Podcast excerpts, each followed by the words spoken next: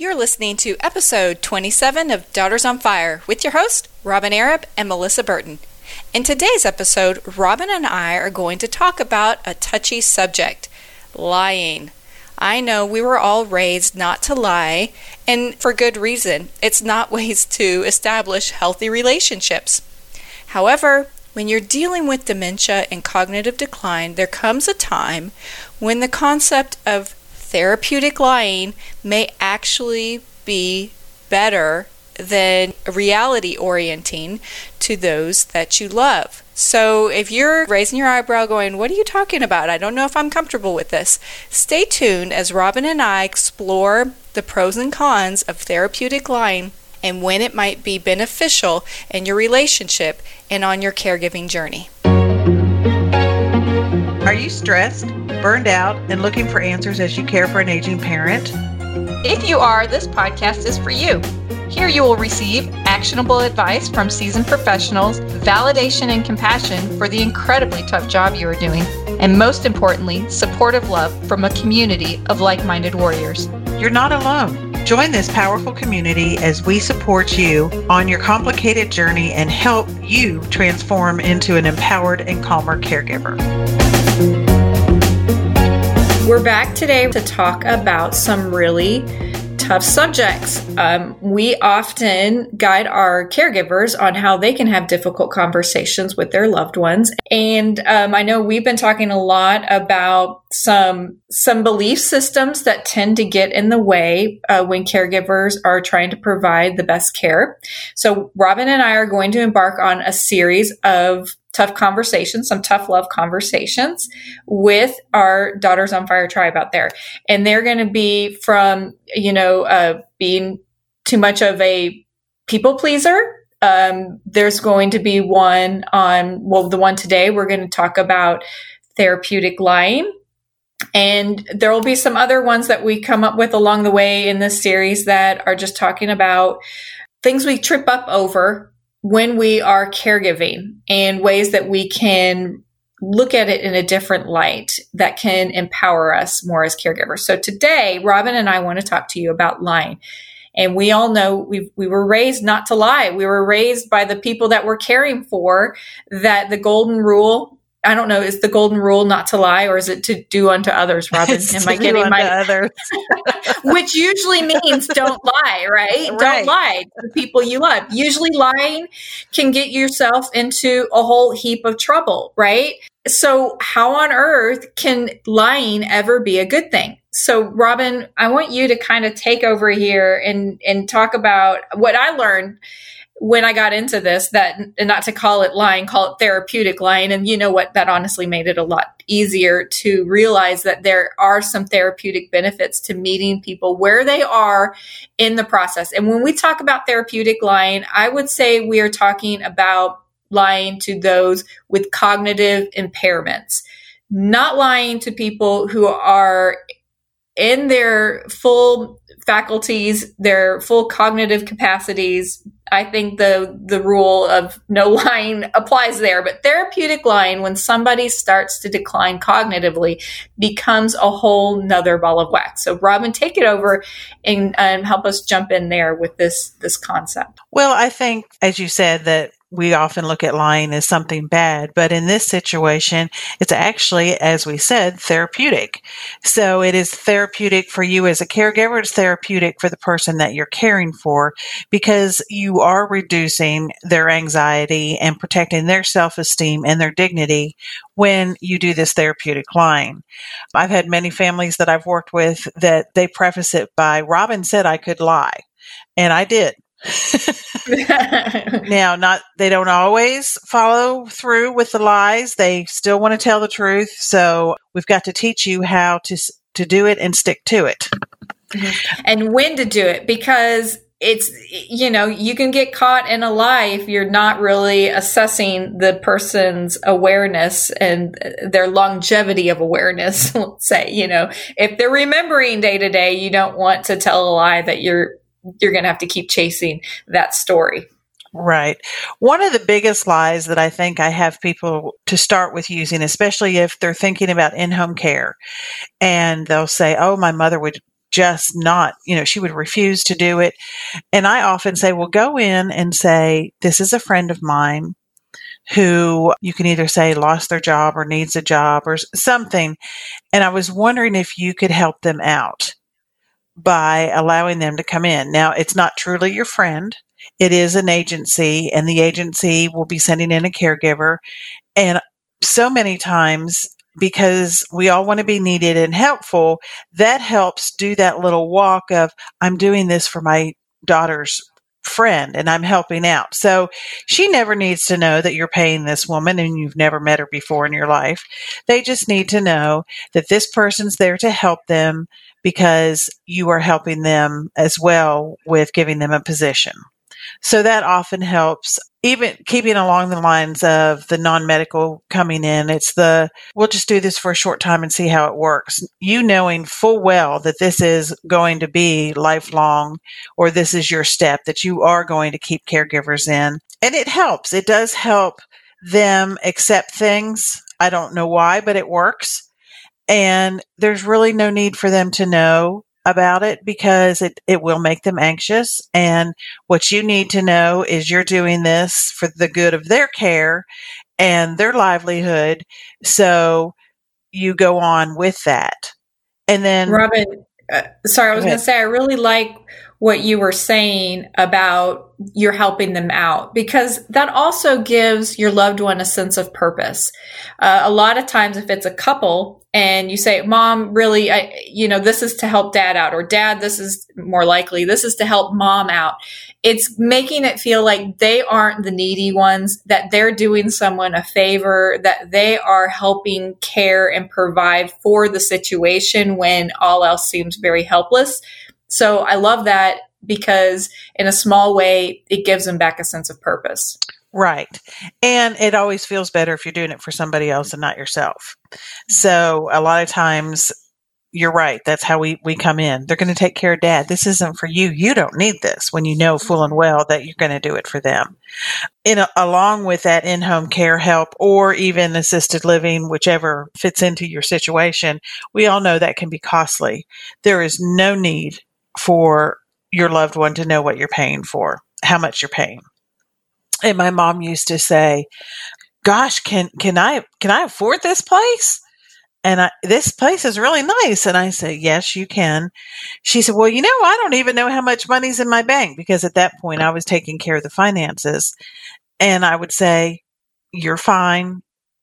You can pay for this. Now she would have flipped her lid if she knew how much so I think that going through and just saying, nope, this is good, even making it, if, if you have to make it an acceptable amount, you know, oh, you're paying $100 a day. That's okay too.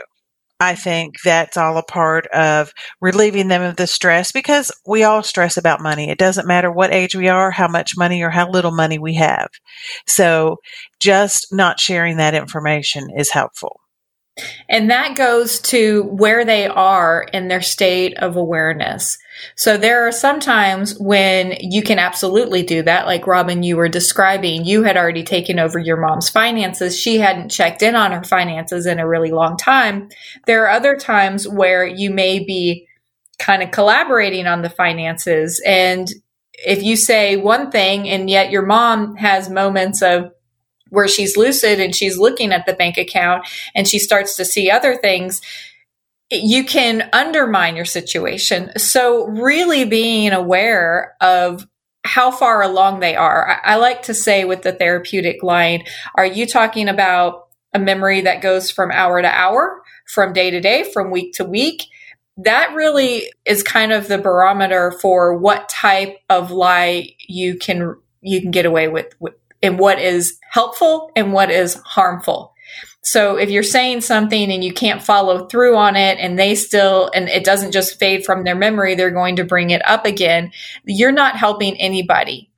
Uh, if you're saying something like if somebody's in a facility and they want to go home, you may be getting to this. They want to go home and and you say, "Well, the doctor will be here in a few hours and we'll find out more then." And they know in a few hours that the doctor hasn't been there that's not going to really help you out, right? but if you say, this is where we are for now until you get better again, like you said, Robyn, they don't really understand their disease process, but you do. You know that it's not getting better. But if you say, we're going to be here right now till things get better. So keep working, keep eating well, keep going to your exercises. And when things get better, then we're going to get you out of here. And that is the case, right? That actually isn't a lie. That's just eliminating the fact of what your expectations are from what their expectations are. But sorry, I got off on a sidetrack there, but my whole point is is really understand what they understand before you say something that is going to get you in hot water. And and you're right. You you do have to gauge it, but in that same instance, if they don't if they're not aware, or maybe a couple days later say, Hey, the doctor was supposed to come by.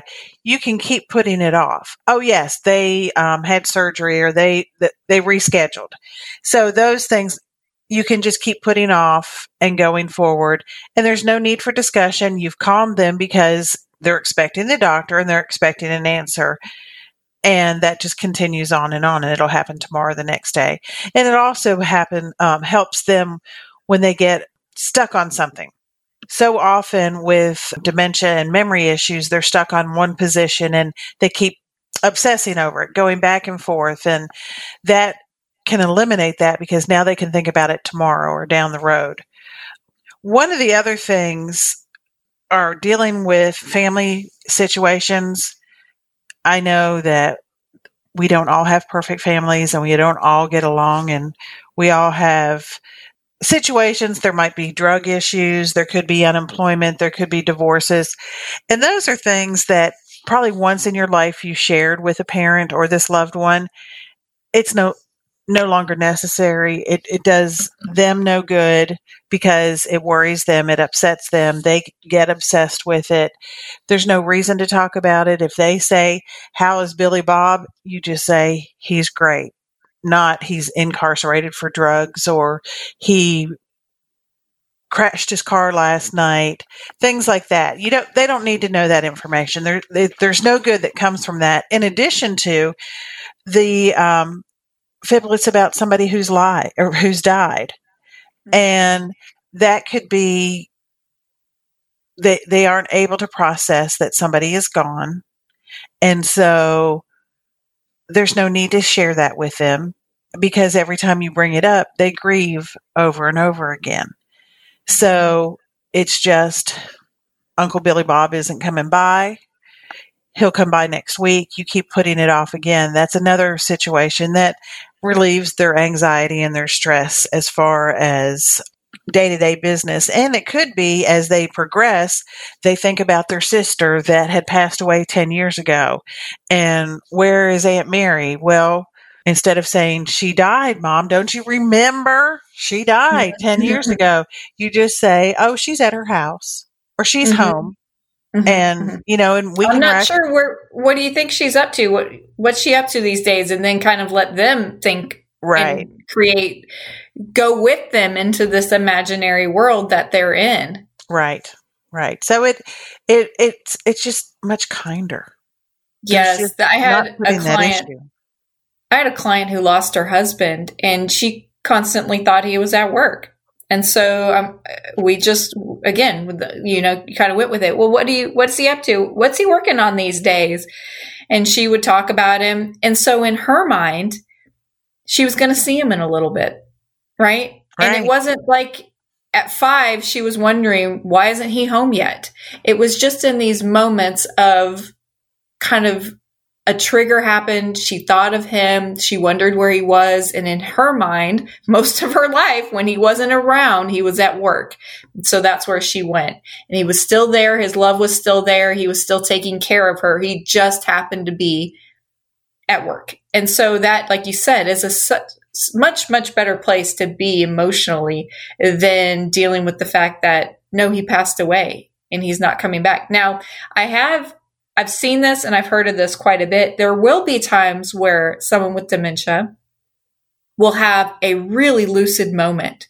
And in that moment, will ask very directly what's happening and you will have your mom back or you will have your dad back in that moment and and you and, and you really got to go with your gut to know that it's okay in those lucid moments to to say speak the truth. For example, this woman had lost her husband and it had been over a year and most of that time she was peacefully unaware that he had gone because she was in advanced stages of dementia. But every now and then she would have a conversation with her daughter and she'd be like um, i'm going to say his name was john.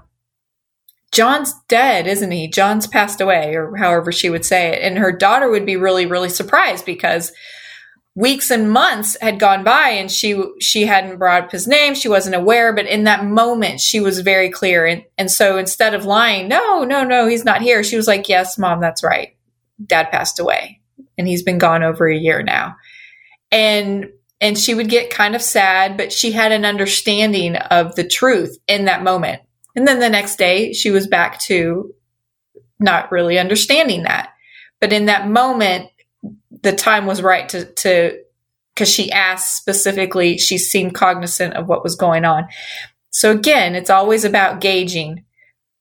And sometimes you may have lucid moments. I've had people say also well should i tell them the truth? Should i reorient them every single time into that? Or should i tell them you know they're asking about this. Should i tell them that dad is dead or that um, you know, they've moved and they're never going home. And I'm, well, you're going to have to tell them again tomorrow. You're going to have to tell them again in a week. You're going to have to continue this conversation. So are you going to inflict pain every time this conversation comes up by stealing away their hope or making them sad again? Because this is not, they're not going to remember what you told them. You're just impacting the current situation. So back to if it keeps them calmer, more peaceful, happier, then wouldn't that be the kinder thing to do? Well, and, and to tag team to that, I think saying about being in the time with them and, and realizing, oh, this might be an okay time to tell the truth, or no, I shouldn't, I should fit. If you cannot distinguish between that and you happen to tell them the truth and it wasn't the right time, you're not going to hurt them physically as far as their disease or anything. It's more going to be on yourself as well because now you're answering all the questions over and over again and they're going to obsess and go around. So don't don't beat yourself up if you don't pick that right time, but next time you'll probably remember it if you are repeating and going on, as well as them being upset because nobody, we don't want to see anybody upset, regardless of what the situation is or what their disease is. You know, this disease does not hold a grudge. If you messed up, do it differently next time. There you go. Absolutely. That that's perfect. One other th- idea is, and this is what we're going to get into this later on um, about the driving we, we keep promising that when we keep putting it off, but it's hard. It is a hard one. So we don't want to talk about it, but you know, it's okay to say, Hey, your car's in the shop. Mm-hmm. And then it never comes back. Or your grandson's car broke down and now he has to borrow it. So again, you go back to, oh, she's helping the grandson, that type of situation. We've talked about taking the keys away, hiding the keys. We don't know where the keys went. We've lost them. We'll look for them. Same thing with anything in the house that they continuously look for, whether it be a favorite sweater or with my mom. I think I've mentioned in the past that she had these clothes that were stained and I would take them out and, and get rid of them. And when she'd ask for them, I'd say, I have no idea where they are. And I didn't. They were in a dump somewhere in, in, in, Pennsylvania. But it is kind and it is it doesn't make them feel we talked about self-esteem. If you say well don't you remember that that hurts their dignity it hurts their self-esteem because then they're thinking why am i so dumb? Why didn't i remember this? Or they think that you're you're you are hoodwinking them right. and that you're trying to make them feel bad and so it turns around a Uh, turns around on you. Whatever they perceive, whether it's they feel badly about themselves or they feel badly about you, they feel badly. And that causes you to feel badly. Right. Growing up, if my, my mom asked lots and lots of questions, this is before she had the dementia. She would ask about why is this that way? And, and those are just things that I don't care about. So I'd make up answers. So it got to be this joke that I would tell her something and she'd say, Now, is that the truth or did you make that up? And then we would laugh. So she was just used to me therapeutic lying her whole life. Didn't think a thing about it. It, it. it is just something that we need to do. And I know it's hard. I, I worked with a family and the mother had originally said she wanted to be buried and, and made this is when she was lucid and made all these decisions. And then changed her mind and said she wanted to be cremated. Well, now she's into the disease and now she's back to, I want to be buried. And so the daughter was having a hard time. And I said, There's no reason to discuss this. Just say, Okay, we'll take care of it. But in the end, you decide is it burial or is it cremation? Mm-hmm. And if it's easier for everybody to do the cremation, what she said, you know, she wanted, then you do it. It's not a decision. She's beyond that decision making ability. So you just say, okay, mom, I, we'll take care of that. Okay, this is what you want. We'll take, th-. you just keep going because ultimately it will be your choice at the end, especially if you have power of attorney or financial power of attorney. It might be that in the past she could have afforded a burial. Maybe now she cannot afford burial and want and you can do cremation. So those are just big decisions, life decisions that you really have to be careful about burdening them with because they they can't. They're they are physically not able to make a decision. Mm-hmm. So by you therapeutically lying and sending them on and then doing what that needs to be done for them is so much kinder than back and forth. And you know what? It might not feel great to you. It might not. And I'm sorry. I'm really sorry. But what you're doing is helping your loved one. And that mm-hmm. isn't that the focus of caregiving? Isn't that what we want?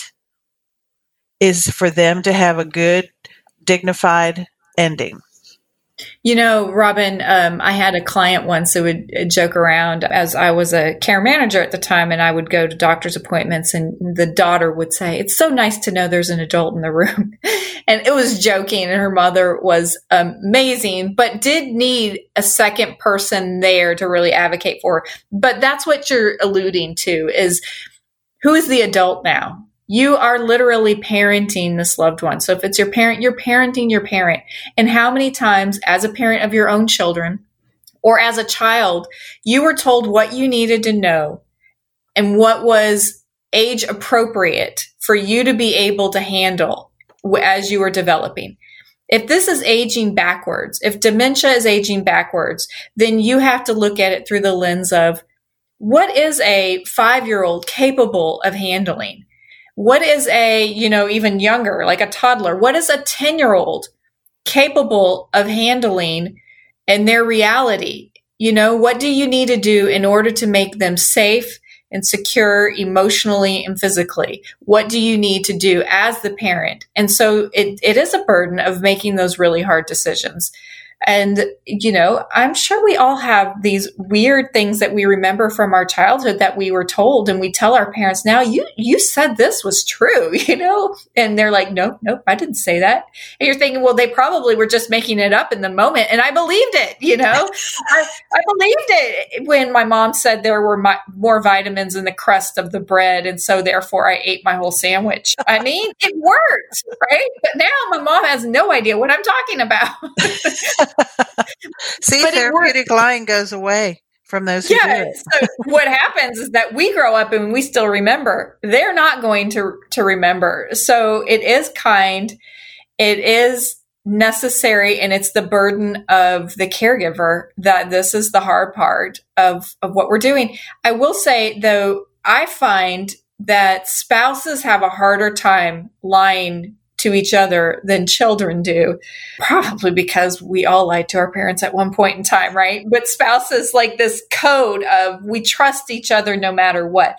So if you are a daughter and your mom is helping you care for your dad, or your dad is helping you care for your mom, you might find that they have more difficulty in lying in that therapeutic line. And so you might really have to guide them in that. You might have to determine if you are lying to both of them and and what that looks like. And that definitely makes it more nuanced and that makes it difficult. And i would say in those cases if you really need some expert advice on how to navigate reach out to robyn and i on our facebook page through our resources and stuff um, and support groups. You don't have to go through this alone. So if you're getting into some sticky situations and you don't want to just unilaterally make a decision that you're not comfortable with, seek guidance in that. It, it, it is very hard. I think Robyn, you were, as you were saying, this, this isn't easy. Going against what you were taught growing up your whole life isn't easy, but you got to step back and look at the big picture view of how how the truth is impacting them. What reality are they living in? And how can you take those two worlds and bring them to a place that that's more peaceful and calmer for them? Well, and and I like what you said about think of them as a child. Would you tell your 4-year-old daughter how much her toy cost? No. Mm-hmm. Would you tell your 4-year-old daughter that grandma died. You know, it's mm. just different. Th- take it back. Run that test. Do the test. Would you tell somebody this? Would you tell a two year old that I don't know. That they were never coming home? That's right. Yes. You're never going to see your mom again or your daddy again. You wouldn't tell those type things. So that can be a little test for you to run through your mind quickly of, no, I wouldn't. So let's move on. Mm-hmm. So mm-hmm. It, it's, trust me, it, it's all good. It's good. It saves you and it saves them, but it is hard. Mm-hmm. Yes. Definitely hard. This caregiving journey is hard. So that's why we are here to have these hard conversations and uh, to help people sort through this complicated journey. So thank you, Robyn, for your insights today and uh, as always, helping me share. and, and I'm not lying to you yet, yet. but that's uh, right. Uh, thanks for coming along for the journey, and um, as Melissa said, check in with us. We can help you lie all you need to. yeah. We're expert therapeutic right. liars. All right. Until next time.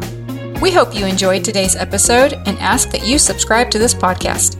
If you find this podcast helpful, please leave a review so we can reach more women like you. You are not alone on your journey, and the Fire Tribe is here to support you. Check us out at daughtersonfire.com and our Facebook group for more support and resources. Until next time, remember, you are the fire that fuels the engine of life.